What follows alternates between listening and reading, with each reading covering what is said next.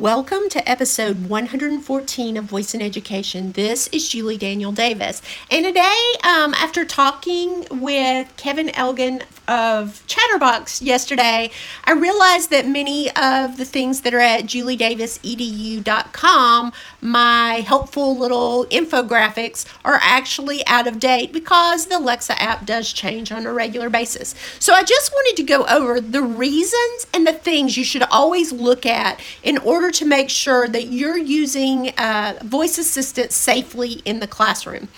Our goal is to really prevent Amazon from collecting as much data as possible. So, anything relative to data and biometrics and an actual voice print that can be associated with a certain person, our goal is to turn that off. So, if you download the Amazon Alexa app to your device, to your phone, um, the best thing to do is to start with a clean Amazon account. So, one that you haven't used in the past to buy anything or do anything with.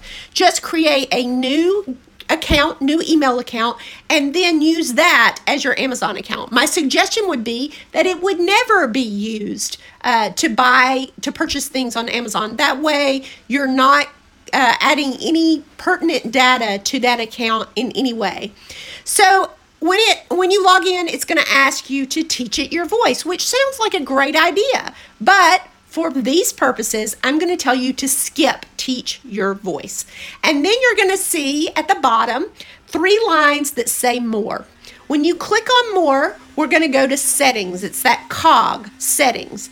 Then, if you'll see your profile, it's going to say create beside it. Don't create it. We are not going to create any profiles. Then I want you to click on account settings. You'll see that next. We're going to make sure that there's no recognized voices set up there. We're going to turn off any guest connect opportunities. We're going to turn off voice purchases and we're going to disable Amazon Sidewalk. Are we doing things that later we look at it and think, man, if it only recognized this voice, that might help? Yes, but at this day and age, we are using a device that is a business centric model who uh, wants to use your data to help them in their business. So we're going to turn off all those things.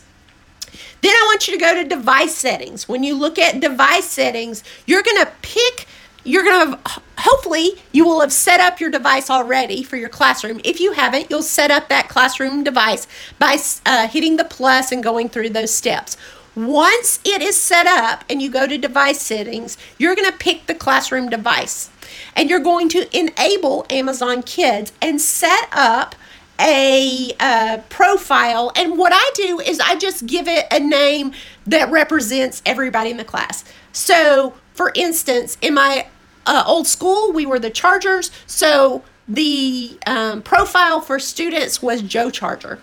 And then I'm when I enable Amazon Kids, I'm, that allows me to kind of protect what the students have access to. You've got to decide if you want to leave communications on or turn it off. Um, in the past, I've always turned it off, but I know a lot of teachers who, if they're out of the classroom, they might use the Amazon Alexa app to actually talk to the students in the classroom. So it's up to you how you decide to use that. Just make sure you're protecting your students and not sharing uh, the communication where they can just drop in.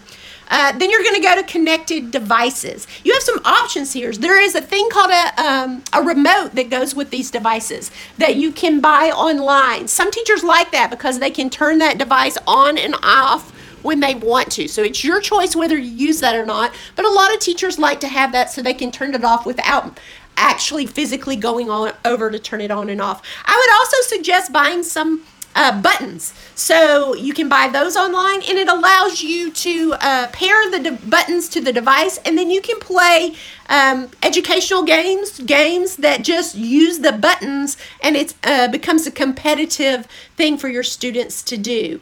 Um, I would also suggest here not to add a device location and make sure your wake word is either echo or computer. Um, there is a lot of children and women out there with the name Alexa that are really being bullied because of the use of this device. So use the wake word in a way that empowers others by staying away from the word from that uh, name and using even either Echo or computer.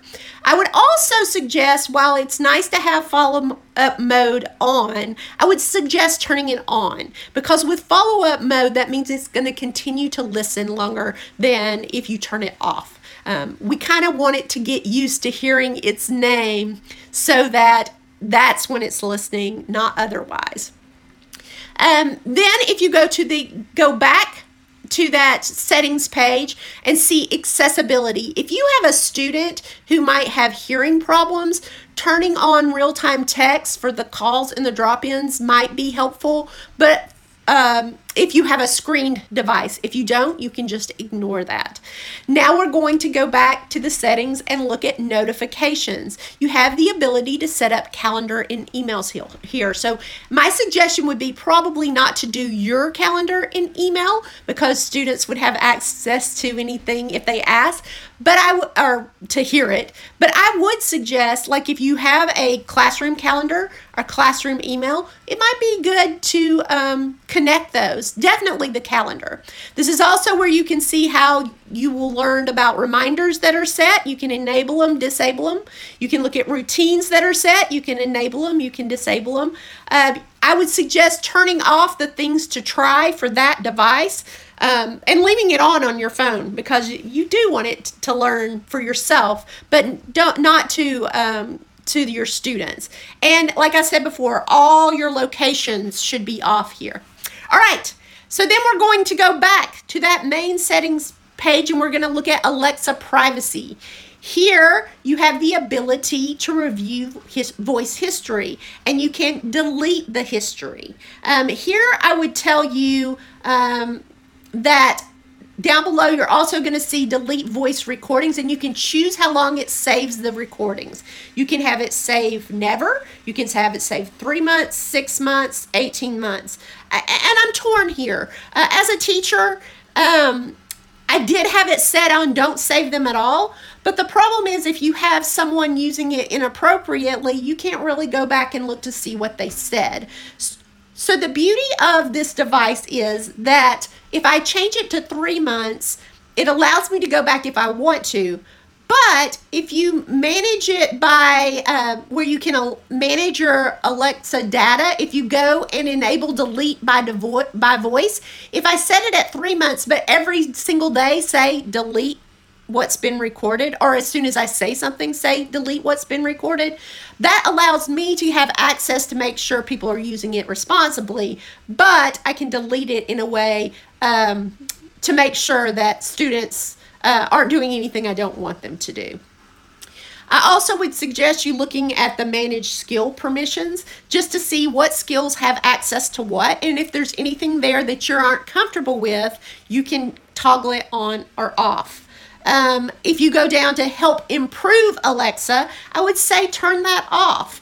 Um, there, we our goal, as I said, is not to give any data to this device that we can help. So um, at this point in time, turn that off so that let other people turn that on to improve the Alexa. Uh, then go, if you go to the preferences and you go to voice responses, I say turn on whisper and brief mode. Um, there are times when you want to whisper something to it and have it whisper back because it doesn't work in the classroom for it to be very loud. Um, also, just with that brief mode, there are times where just it acknowledging that it heard you is all you need. You don't need it to answer. When you go to music and podcasts, you have the ability to, it defaults to Amazon Music, but you can set up others. The Also, you want to toggle on explicit language feature. You want to toggle that on.